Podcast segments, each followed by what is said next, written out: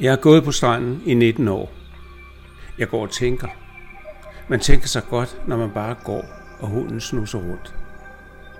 Og så var det jo også på stranden, jeg mødte mig selv igen. Forleden tænkte jeg på, hvorfor mit liv blev, som det blev.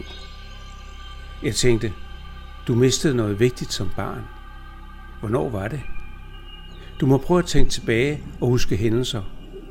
Og når du ikke kan huske længere tilbage, så var det måske der, der skete et eller andet. Kom med mig på en lille rejse tilbage i tiden. Her kommer ode nummer 6, ode til jeget.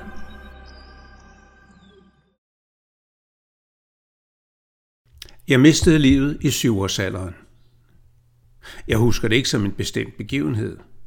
Men det jeg, som vi alle foræres ved fødslen, smuldrede stille og forsvandt.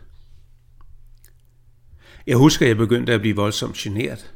Ofte kunne jeg ikke være i min krop. Jeg prøvede at agere, men var akavet og skæv. I det følgende år udviklede jeg en trang til perfektion. Jeg spillede fodbold, var spejder og dygtig i skolen. En sød normal dreng, tror jeg, de sagde. Men når det handlede om at præstere, tog adrenalinen over.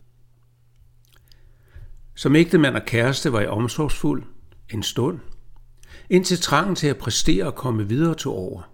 Jeg var jo noget særligt, det måtte jeg ud og bevise. I virkeligheden ville jeg altid hellere være et andet sted, så jeg flyttede og indsvælgede det nye for en tid. Og selvom jeg vidste, at aben flyttede med, så flyttede jeg igen.